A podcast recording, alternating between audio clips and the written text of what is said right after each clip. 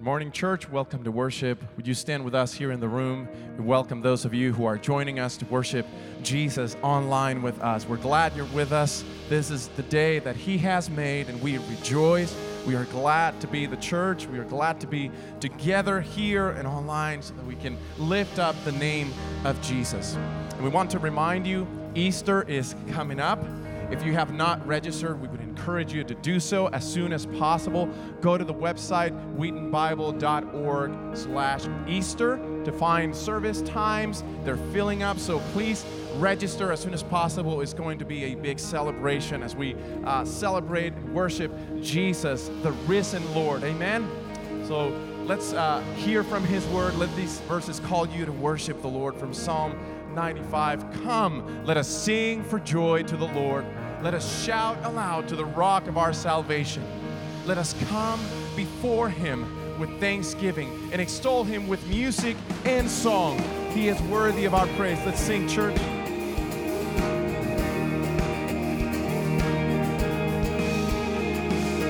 We won't fear the battle, we won't fear the night. We will walk the valley with you by our side. You will go before us, you will lead the way.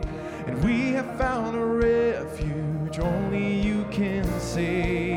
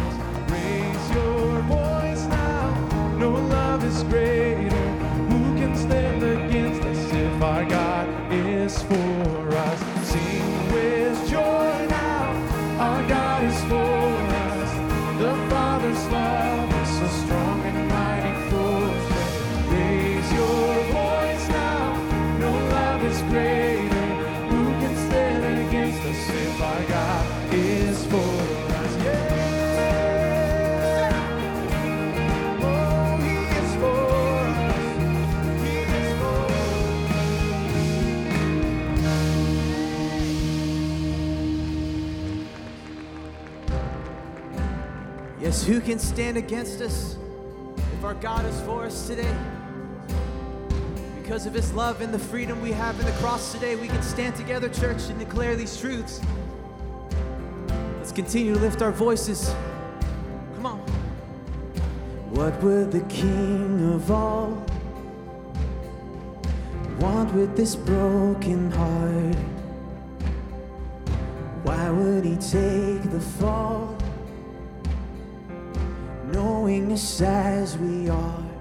Cause your glory, glory beyond the shame. Healing beneath the scars. Yes, we know. Nothing remains the same. Now that we've seen your love, great is your love.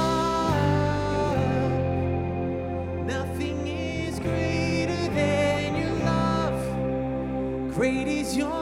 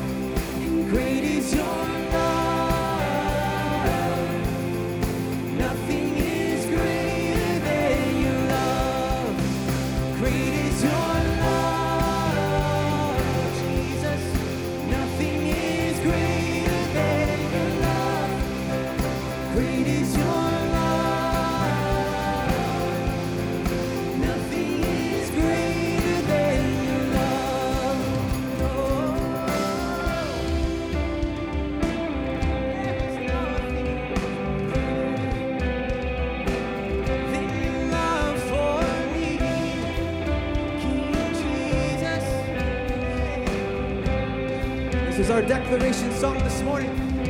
There is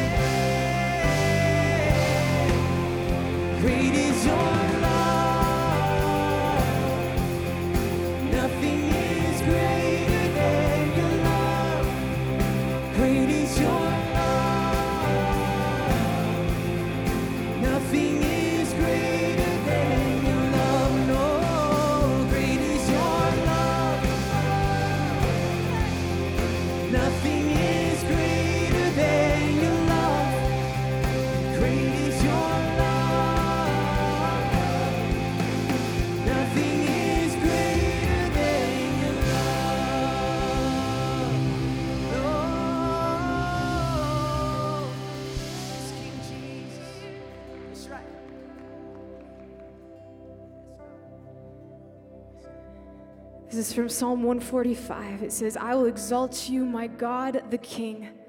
I will praise your name forever and ever, every day. I will praise you and extol your name forever and ever. Great is the Lord and most worthy of praise. His greatness no one can fathom. One generation commends your works to another. They tell of your mighty acts. They speak of the glorious splendor of your majesty, and I will meditate on your wonderful works. They tell of the power of your awesome works, and I will proclaim your great deeds. They celebrate your abundant goodness and joyfully sing of your righteousness. The Lord is gracious and compassionate, slow to anger, and rich in love. The Lord is good to all and has compassion on all he has made. All your works praise you, Lord. Your faithful people extol you.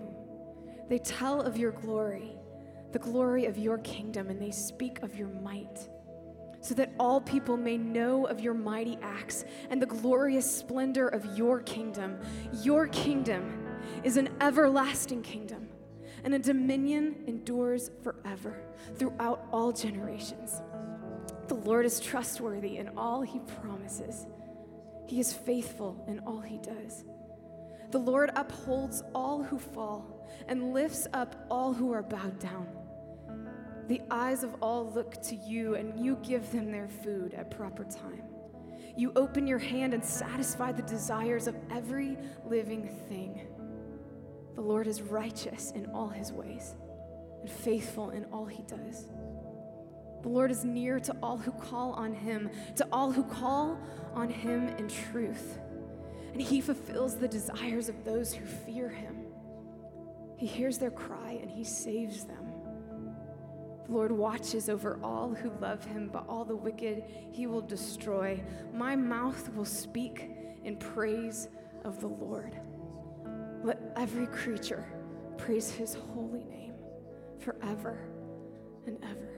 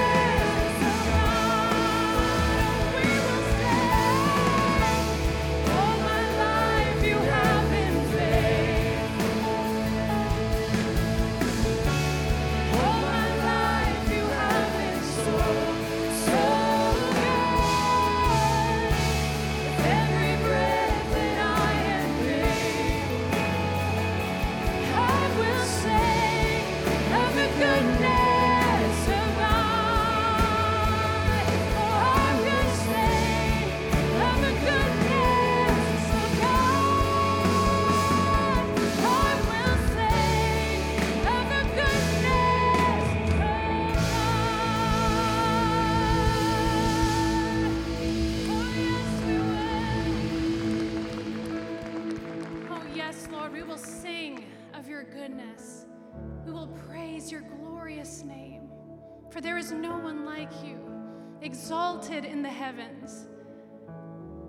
Oh Lord, but you dwell with us. You meet us in our need, and in, even in the darkest of valleys. You take us by the hand, and you promise to never leave, to never abandon or forsake us. Oh Lord, if you are with us, who can be against us? Thank you, Lord, for your goodness and your mercy that pursue us every single day of our lives. We thank you, Lord. And it's in Jesus' name we pray. Amen. Amen. You may be seated.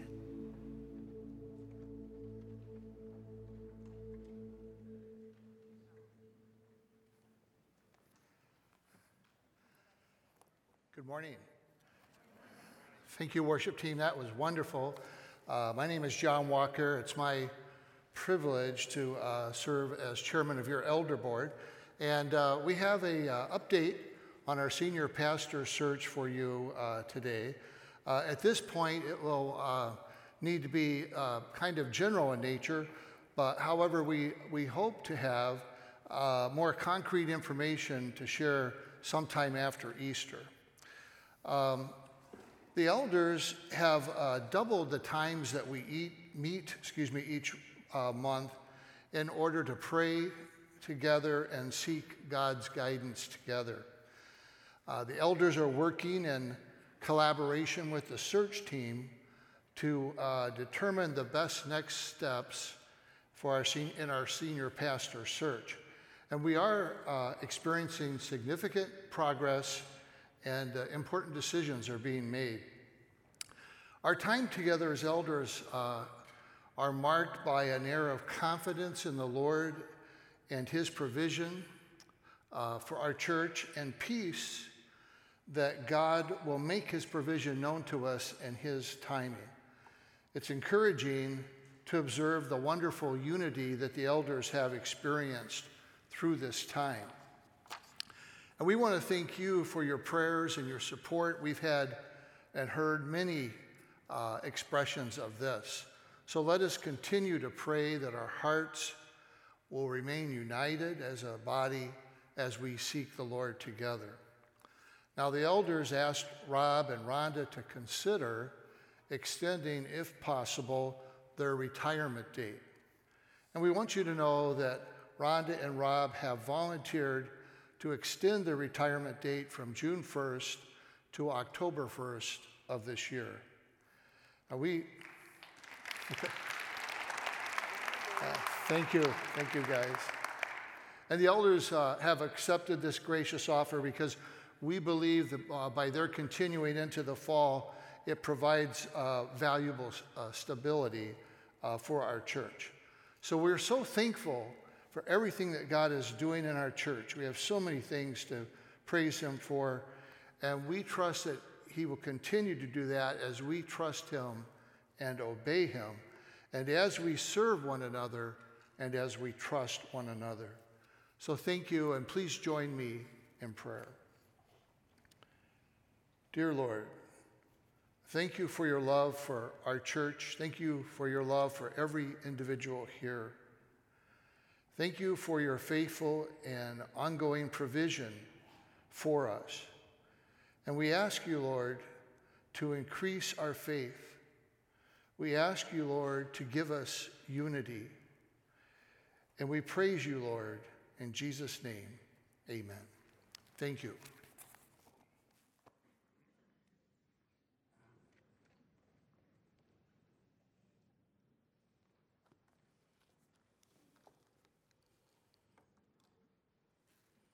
Well, good morning.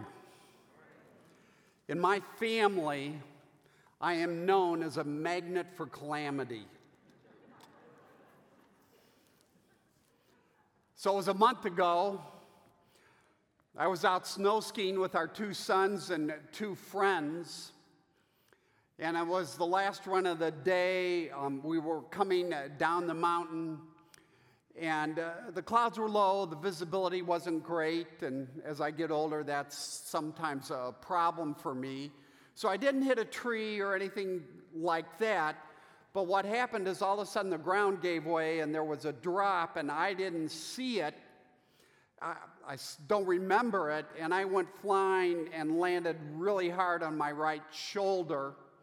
And the next day, uh, ended up having uh, surgery at the hospital at the, the base of um, uh, where we were skiing. We actually have a video.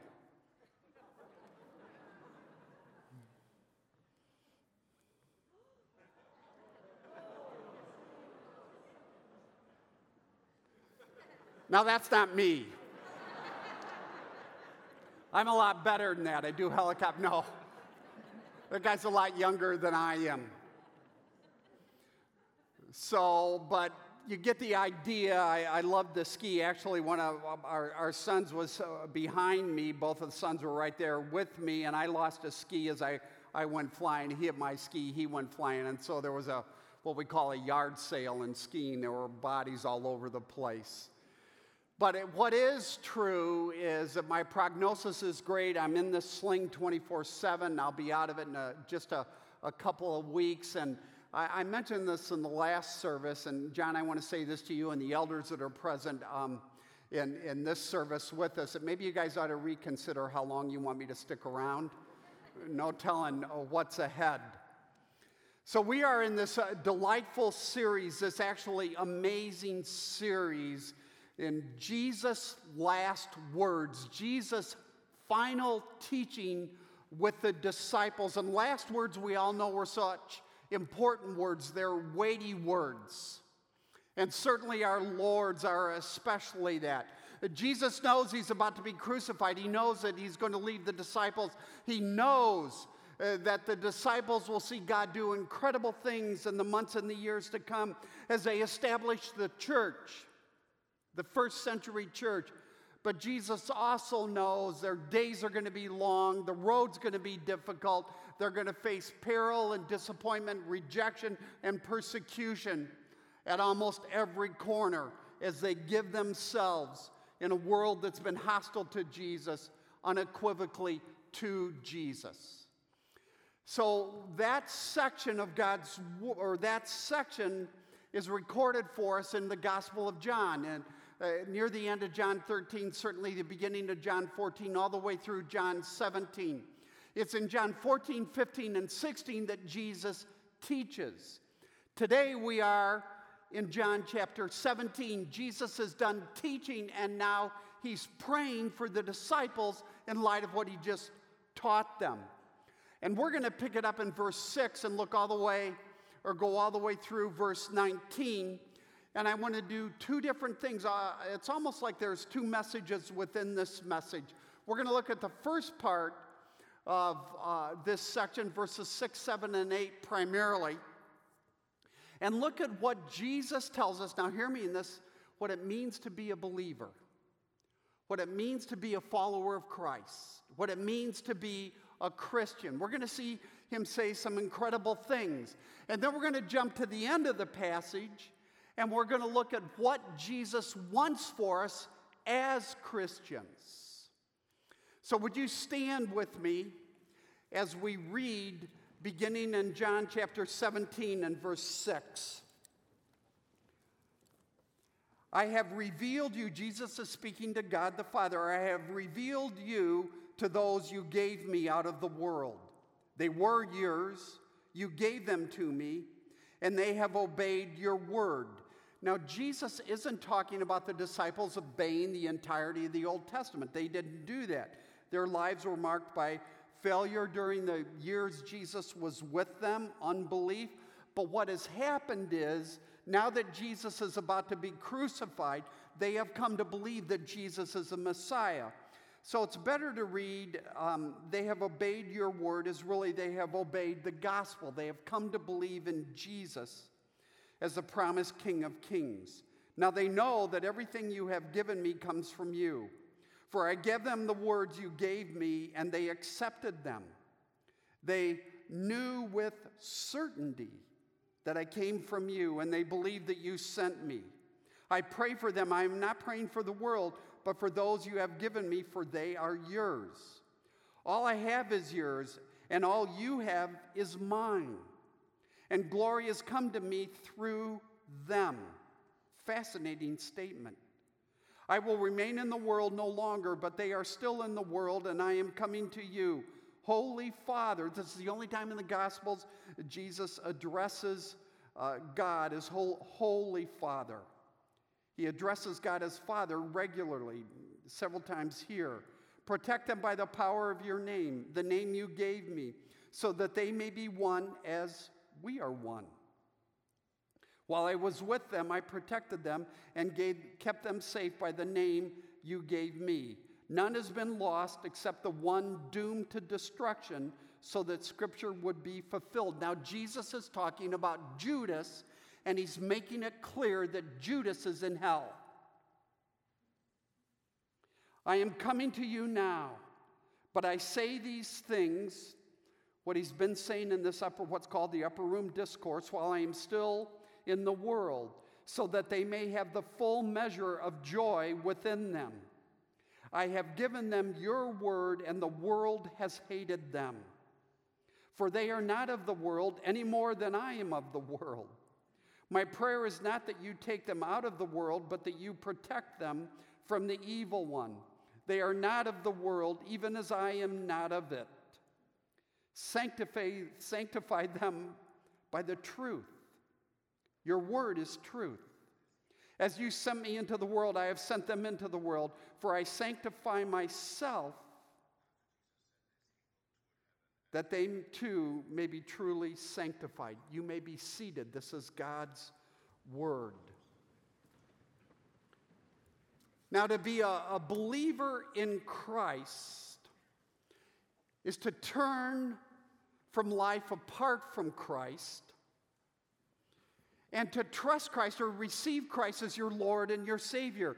Uh, now, this is before the crucifixion, and Jesus is anticipating this fundamental understanding that the apostles will preach of what it means to be a Christian. But here, Jesus nuances that.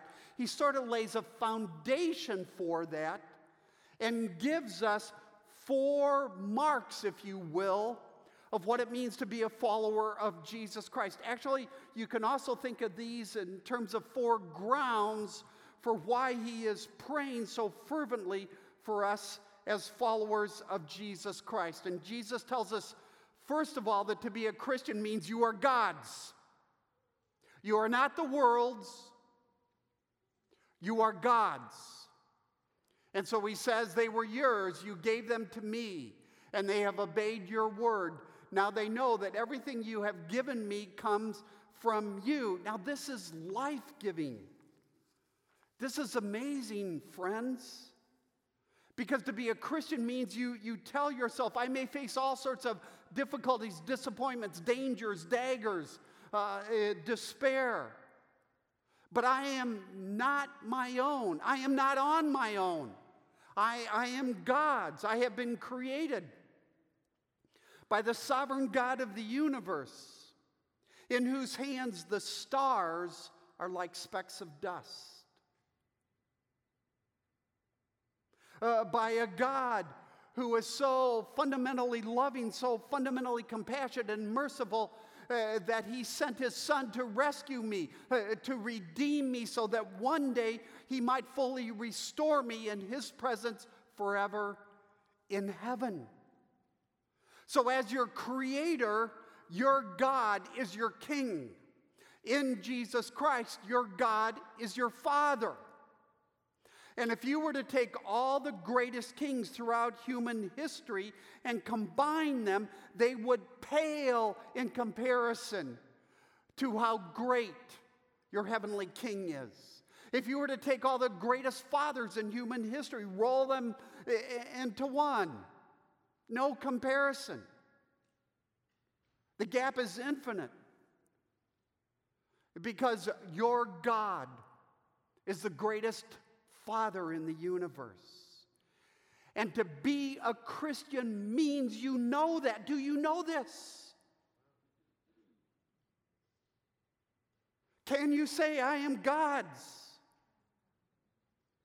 And if this is wonderful to you, if you press this reality into your life, then it gives you a significance, it gives you an identity, it gives you a confidence on your worst days. Last week, Rhonda and I were in Iowa. Her father had uh, died. And we were there for the funeral. and We were with Rhonda's family. And just as we were leaving, I got a call from a friend, a guy here at Wheaton Bible Church, a guy whose life has been extraordinarily challenging on so many different fronts. And he was in the hospital, he was here at CDH, and his voice was really weak. You see, his kidney is failing. He needs a kidney transplant. And he was having kidney problems. And as I talked to him, I was struck by the contrast between the weakness of his, voice and the strength of his faith. His absolute confidence in light of all the things he's been through over the years in God. His confidence that uh, he is not on his own. He is not even his own, he is God's. And so, as we talked that weekend, as we texted that weekend, it was such an encouragement to me. I love the way Isaiah pictures this. This is a verse I want you to carry with me. What does it mean to be God's? It means that God has engraved your name on the palm of his hands. That's how precious you are to him. So Jesus says, first of all, what it means to be a believer is it means you are fundamentally God's. Second, you were given by God to Jesus. So Jesus says, They were yours, you gave them to me.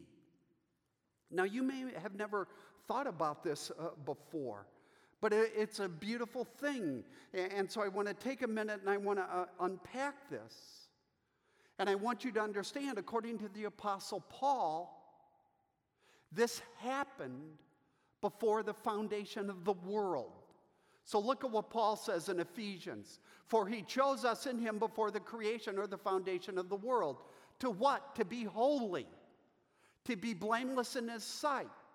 In love, he predestined us for adoption to sonship through Jesus Christ in accordance with God's happiness his delight, his pleasure, and his will. This is the biblical doctrine of election, the biblical doctrine of predestination. And when Jesus says to the Father, You gave them to me, Jesus is saying the same thing. Uh, now, let me illustrate this with parenting. What do we want to do as, as parents as we raise our kids? What is a, a good parent fundamentally about? A good parent is fundamentally about making sure our children are secure in our love, that they know we love them. That our fundamental commitment isn't not the, that they be famous, that may happen, uh, but that, that they are, are loved. Why? Uh, so they will see us point to the even greater, majestic love that God has for them.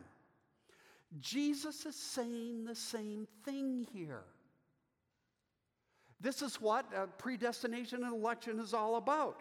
Uh, Jesus wants us to know how deeply loved we are, how permanent, how eternal, how everlasting that love is. Jesus wants you to be secure. You are God's. And God the Father loves you so very much that He gave you to me. His firstborn son. You know what Jesus is saying here? He's saying, You, Bill, or you, Beth, or you, Marcos, or you, Isabella are mine. I will never, never let you go. Now, I say this because some people look at election and predestination and, say, oh, go, it means we're robots. No, that's not what the Bible teaches. The whole point of the Bible emphasizing election and predestination over and over from the Old Testament uh, uh, through the New Testament is so that you will have confidence in the love of your heavenly parents. Parent. So let me apply this to the area of temptation. We are all tempted all the time.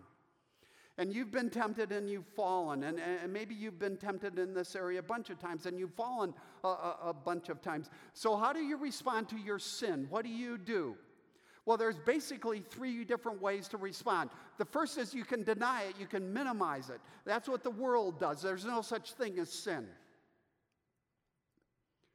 Or you can be so guilt ridden and feel so bad about yourself, so ashamed of yourself, and uh, sort of intuit that God is a taskmaster in heaven that you begin to withdraw from God. You actually start to run from God.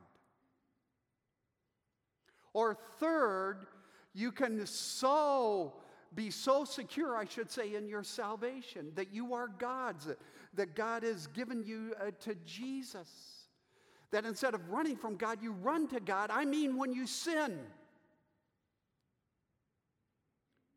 And you take advantage of the wonder of Hebrews chapter 4, and you uh, uh, come to the throne of grace with confidence that you might receive mercy and find grace in your time of need. I mean, in your sin. So, what do you do? Do you deny sin? Do you retreat and run from God because of your sin? Or do you run to God because you are secure that you have been chosen before the foundation of the world and no one, no one is going to take you out of God's hands? I just happen to love this. This has meant the world to me in the ups and downs of my life. So let me go on here. And let's look at what Jesus said third. third. What does it mean to be a follower of Christ? What's a, uh, the third mark? It means you are a person who continually knows and experiences God. Now, how in the world can I say that? Well, this is what Jesus says at the beginning of verse 6 I have revealed you, God, to them. To these uh, disoriented, easily confused, uh, sometimes hard of heart disciples, and uh, Jesus is speaking uh, about all of us. I mean, think about it. Jesus reveals God. Uh, Jesus, uh, let me say it this way Jesus reveals the power of God to you in his miracles. In his parables, he reveals the wisdom of God. In his ongoing confrontation in the Gospels with the Pharisees, he, reveals the importance of a, a, commitment to the truth of God, to standing and living uh, based on truth. In the incarnation, what does Jesus do? Jesus reveals to you the humility of God. In his perfect life, he reveals the holiness of God. In his death, uh, the forgiveness of God. In his word, he reveals to you the character of God, the heart of God, the, the truth of God in creation and the lives of people around you, uh, your small group, other believers that God has brought into your life. He reveals different aspects of the wonder and the beauty of all that God has for you in, in Jesus Christ. I have revealed you to them. To be a Christian is to continually know and experience the living God. I, am usually reading a couple books at a time, and I'm reading a little book right now. And I got clobbered by a little chapter in this little book where the author took me to Matthew chapter 11 and said something I never thought about.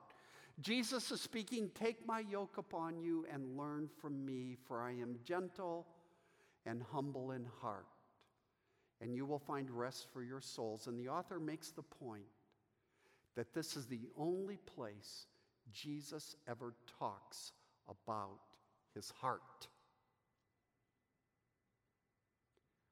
And what is Jesus' heart?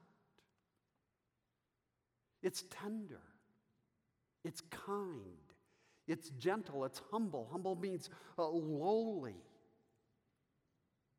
Uh, Jesus is not reactionary.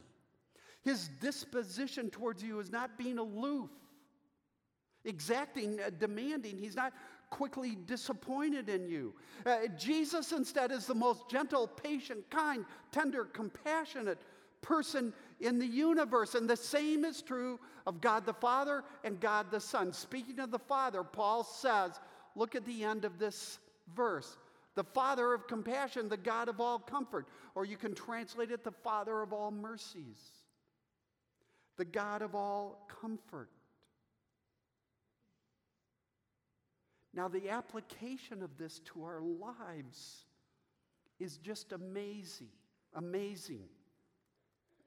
So let me look at those uh, robust theological um, movies called the Terminator series, okay?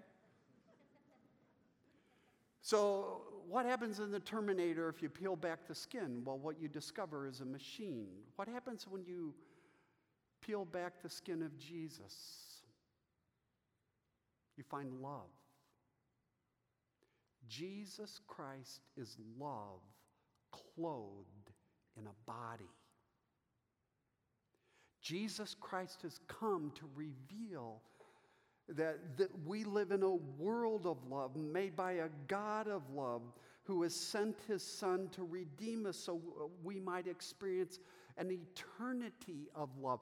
Why in the world are we, as his people, so unloving, so impatient, so harsh, so anxious, uh, uh, so indifferent, so unwilling uh, to press into the needs around us? God isn't.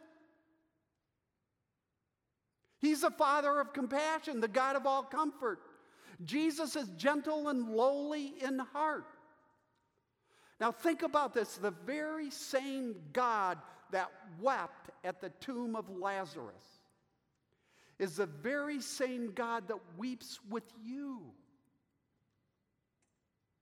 in your lonely despair. The very same God that reaches out and, and, and touches lepers and heals them is the very same God that wraps his arms around you when you're confused or you feel underappreciated or ignored or, or, or passed over. The very same God that involved himself in the lives of sinners is the very same God that steps into your heart and begins to pull out the weeds over time and to cleanse you that you might become as compassionate and as comforting as He is. Jesus, friends, hear me in this. Jesus has never promised life would be easy. And you run from people that suggest that. But Jesus is declaring that your Father, that He is a God of infinite love.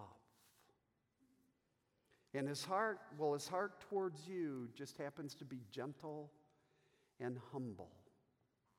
And I want you to know that. Finally, how do you know if you're a Christian? What does it mean to be a Christian according to Jesus here? Well, it means that Jesus' teaching is, is, is changing your life. Look at verse 8. For I gave them the words you gave me, and, uh, and they didn't walk away from them, they accepted them. And as a matter of fact, they knew with certainty that I came from you, and they believed that you sent me.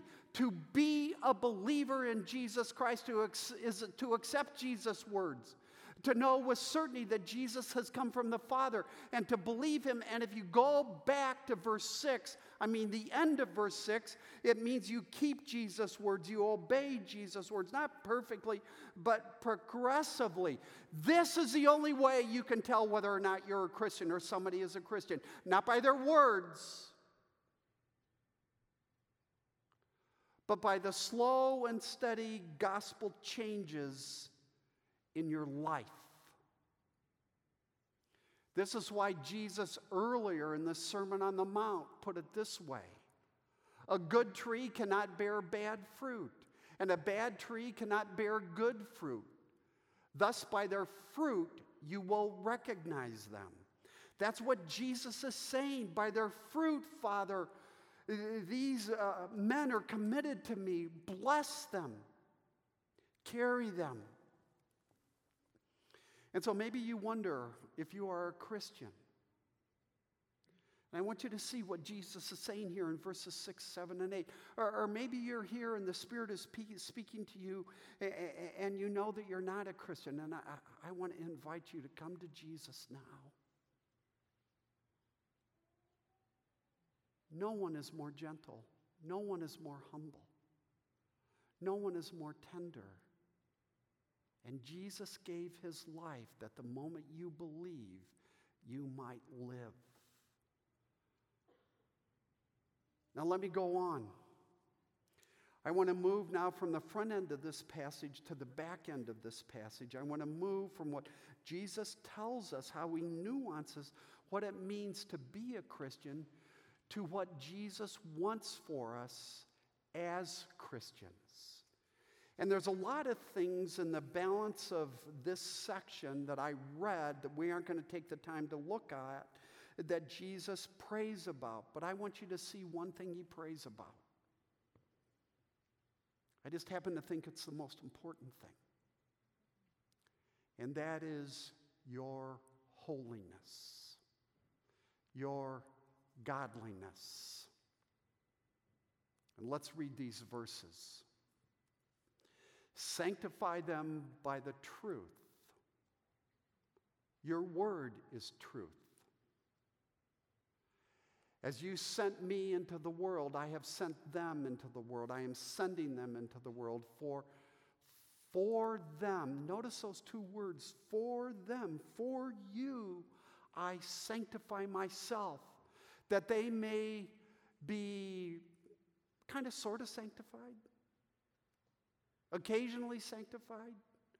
No, truly sanctified. Now, when Jesus prays here, sanctify them, Jesus is praying, God, make them holy.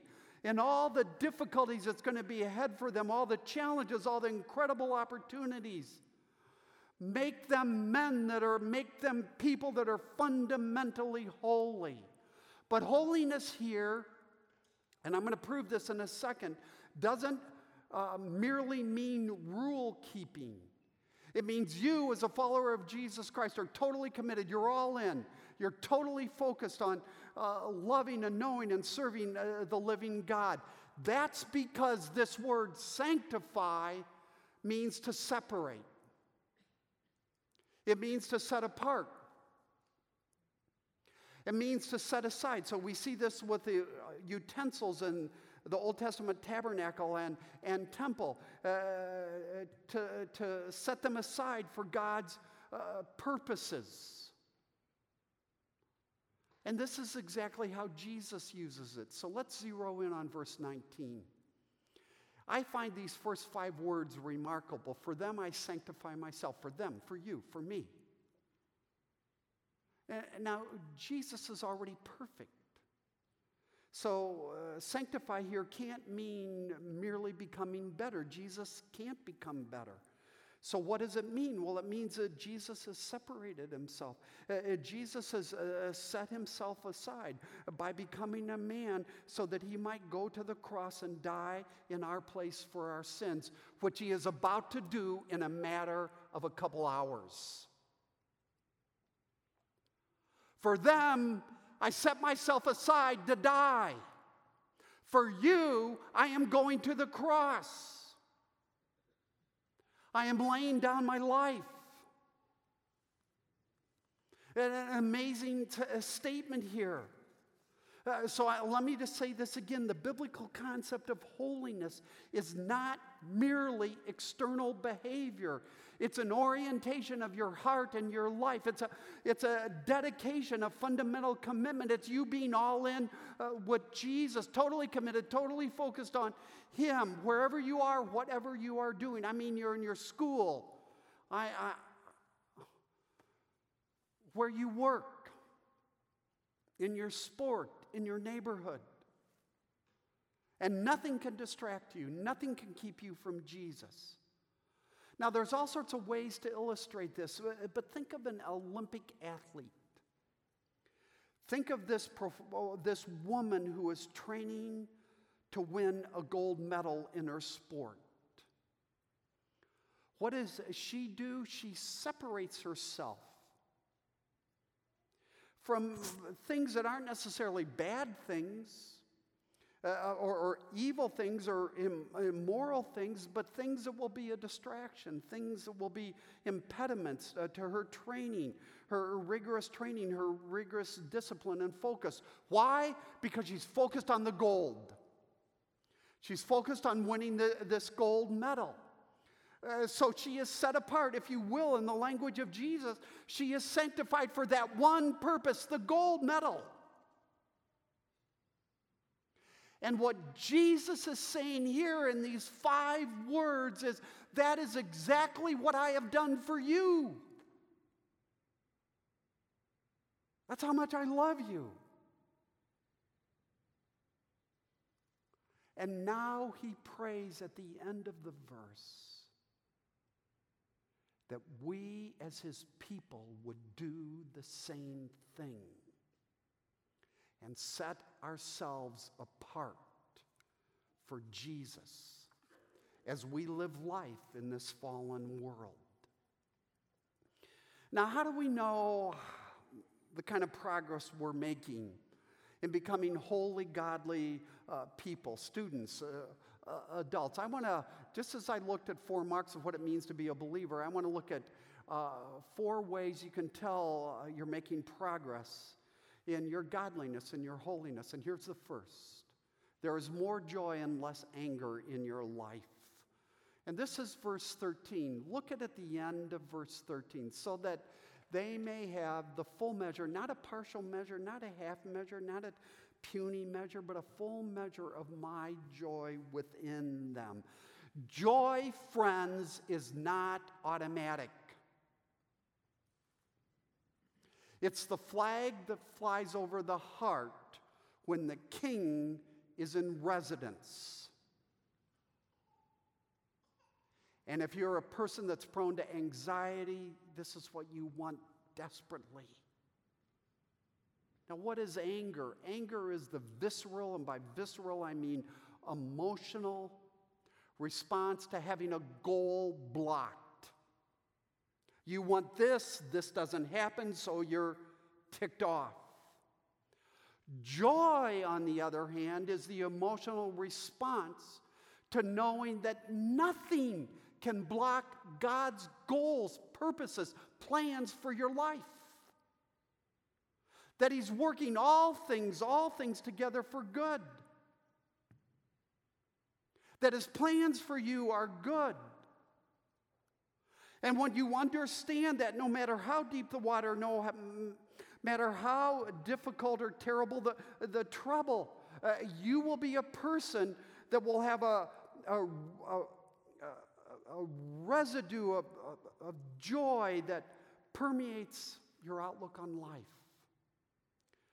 So, for example, think of Jesus on the cross. Jesus was the only innocent person that ever lived.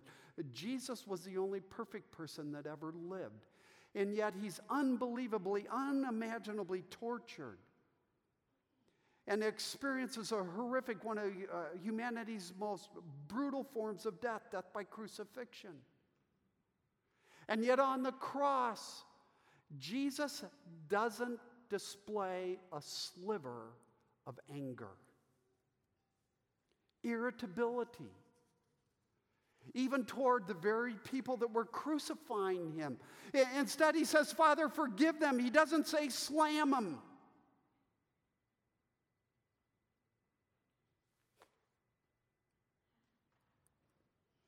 So, how do I know if I'm becoming more holy? There's more joy and less anger in my life. You see, when God is your gold, you won't hold grudges. You won't explode. You won't implode. You won't hold other people's sins and failures uh, uh, against them. Uh, somebody has said if you're a person that travels through life and you hold grudges, uh, then what you're functionally saying is, My God holds grudges against me. And you have taken your eyes off Jesus and the forgiveness that is yours in Him. Second, how do I know I'm growing in um, holiness? Well, I'll experience difficulty, but my difficulty will not lead to defeat. This is verses. Um, this is verses 14 and 15, and, at the end, uh, Jesus talks about the enemy. He talks about Satan, that we would be protected. And when Jesus is saying um, they're in the world, but um, not of the world, what, what Jesus is saying is, well, friends, life isn't going to be easy. Uh, my goal for your life isn't that you be chronically comfortable but that when difficulties come that you will be so protected by me that satan can't bushwhack you and turn a difficulty into a disaster.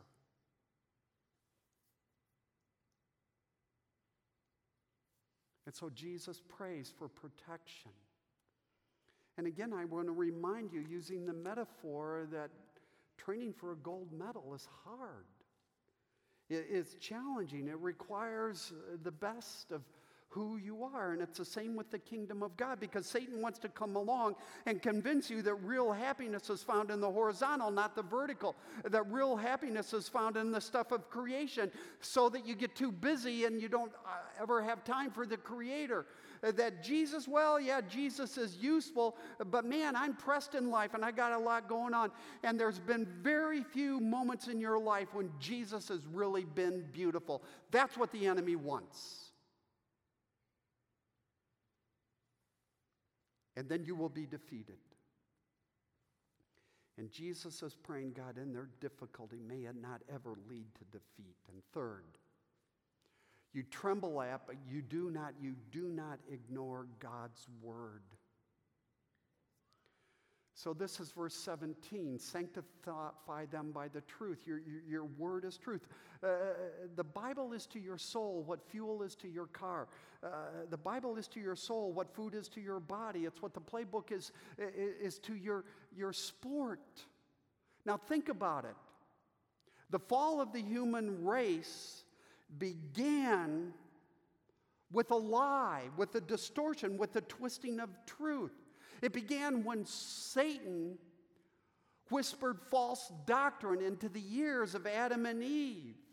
And ever since that time, it, when we deny the truth, when we functionally ignore the truth, when we compromise the truth, when we get too busy for the truth, you know, uh, we're not moving towards holiness. We're taking steps backwards. We've just put it in reverse.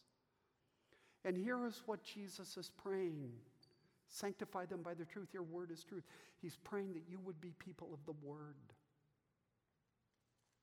that you would have a plan, you would have a place, you would have a process for reading uh, God's word, for memorizing God's word, that you would be involved with a people that speak God's word into your life. The church would matter to you as you sit under the teaching of God's word and you listen to God's word. So you are a person who, like Jeremiah, I mean, Jeremiah chapter 15, uh, when Jeremiah says, When your words came to me, I ate them, and they were my joy and the delight of my heart. And finally, and I'm done, you will live a sent, not a superficial life. Now, look at this. In verse 17, Jesus talks about sanctify. He prays about that. In verse 19, the same thing. And in the middle, in verse 18, he talks about you and me living in the world. In other words, Jesus is saying, God has chosen you. I have redeemed you. The Holy Spirit has endowed you with gifts and uh, time and talents and a particular personality and a unique unique set of circumstances so that wherever you are, whatever you're doing, you might lift me up and you might seek the good, the love uh, uh of the people uh, around you. That you will live a selfless, not a selfish life. And to the extent you and I keep our eyes on Jesus and the sacrifice and the, the uh, service he has offered us, as the gospel works its way into our hearts and minds, we can't help but do the same. Let's pray. So, Father, we come to you and we thank you for all that you have given us in your Son, for the wonder of the grace that is ours in Jesus. I'm amazed that all uh, uh, uh, Jesus points us to here. Oh God, use us to shape us and to change us. Open our eyes, open our ears, open our hearts that we might see Him. Amen. Amen. Church, let's stand together as we respond to our God in worship. We remember that it is because of Jesus that we can approach Him. It is because of Jesus that we can sing and worship. Our name is graven on His hand, it is written on His heart. And so we approach the throne of God because what He has done is amazing.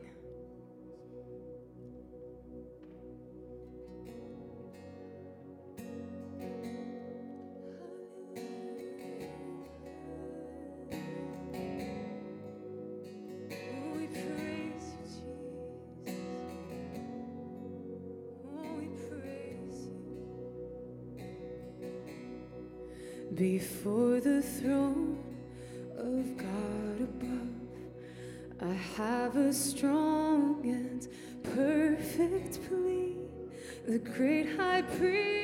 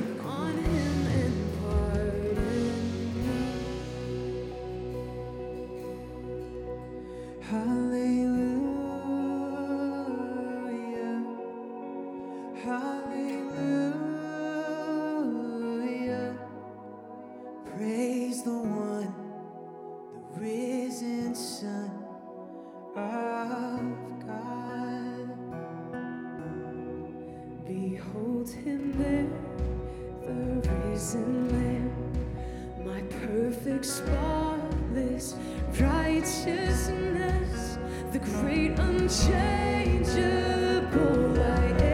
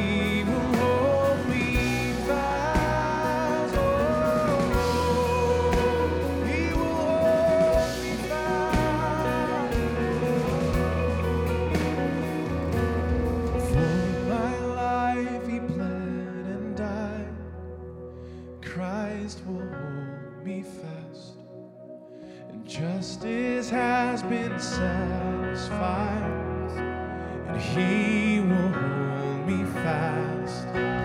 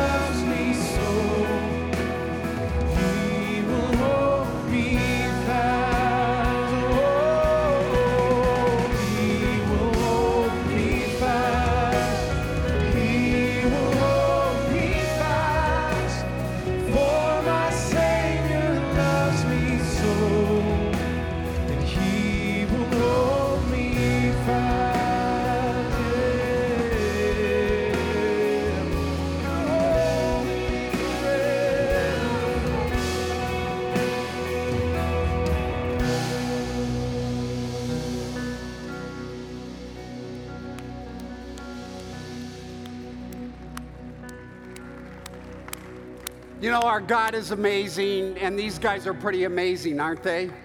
Thank you guys for the way you lead. Now, Jonathan, come here. We've got a big night next Sunday night, right? And you guys want to tell everybody about it? Tell us what's happening? Yes, we would love to invite you all to uh, worship night that we're going to be hosting right here at Wheaton Bible Church in this room. This is going to be next Sunday, March 21st at 6 o'clock. We believe it is so powerful when we gather together and worship the Lord together. We believe that something happens when we do that, and so we want to do that more. So you are all invited. Please register online for this event. Uh, there will be limited capacity, but we want you guys to be here, um, and we are so excited. So that's next Sunday, March 21st at 6 o'clock. Yes, church. So we, we believe that uh, through singing, music has always played a, a crucial role, is a gift that God has given us. We're going to spend some more time uh, an extended uh, time of singing together. We'll sing some new songs, some songs that you guys know as well. Uh, just having fellowship with the Lord uh, and with one another. And there is, like Ali was saying, there is power when God's people sing truth and celebrate the gospel through song together. So we believe that it's going to be a powerful night, and we can't wait to celebrate that with you. So register and be, come uh, And- celebrate that with And us. it will be live streamed if you can't make it. So join us online as well. And you guys are doing um, your own music now, and so you'll be sharing some original music with us. I, I I just wanted to say we've we've written some songs, and the heart behind these songs, we've literally had uh, you guys in mind, our church, songs that God has given us to reflect the life and the heart of our church and what we've been through this year together. And so we've written these songs to uh, shepherd our church. That's our our desire, and we're going to do that that night. So, next Sunday night at 6 p.m., we have an opportunity to gather together and do what we were created to do, right? And that is to worship the living God. Join us, uh, register for that. And so now, Father, may your face shine upon us. May you point us to Jesus by your Spirit.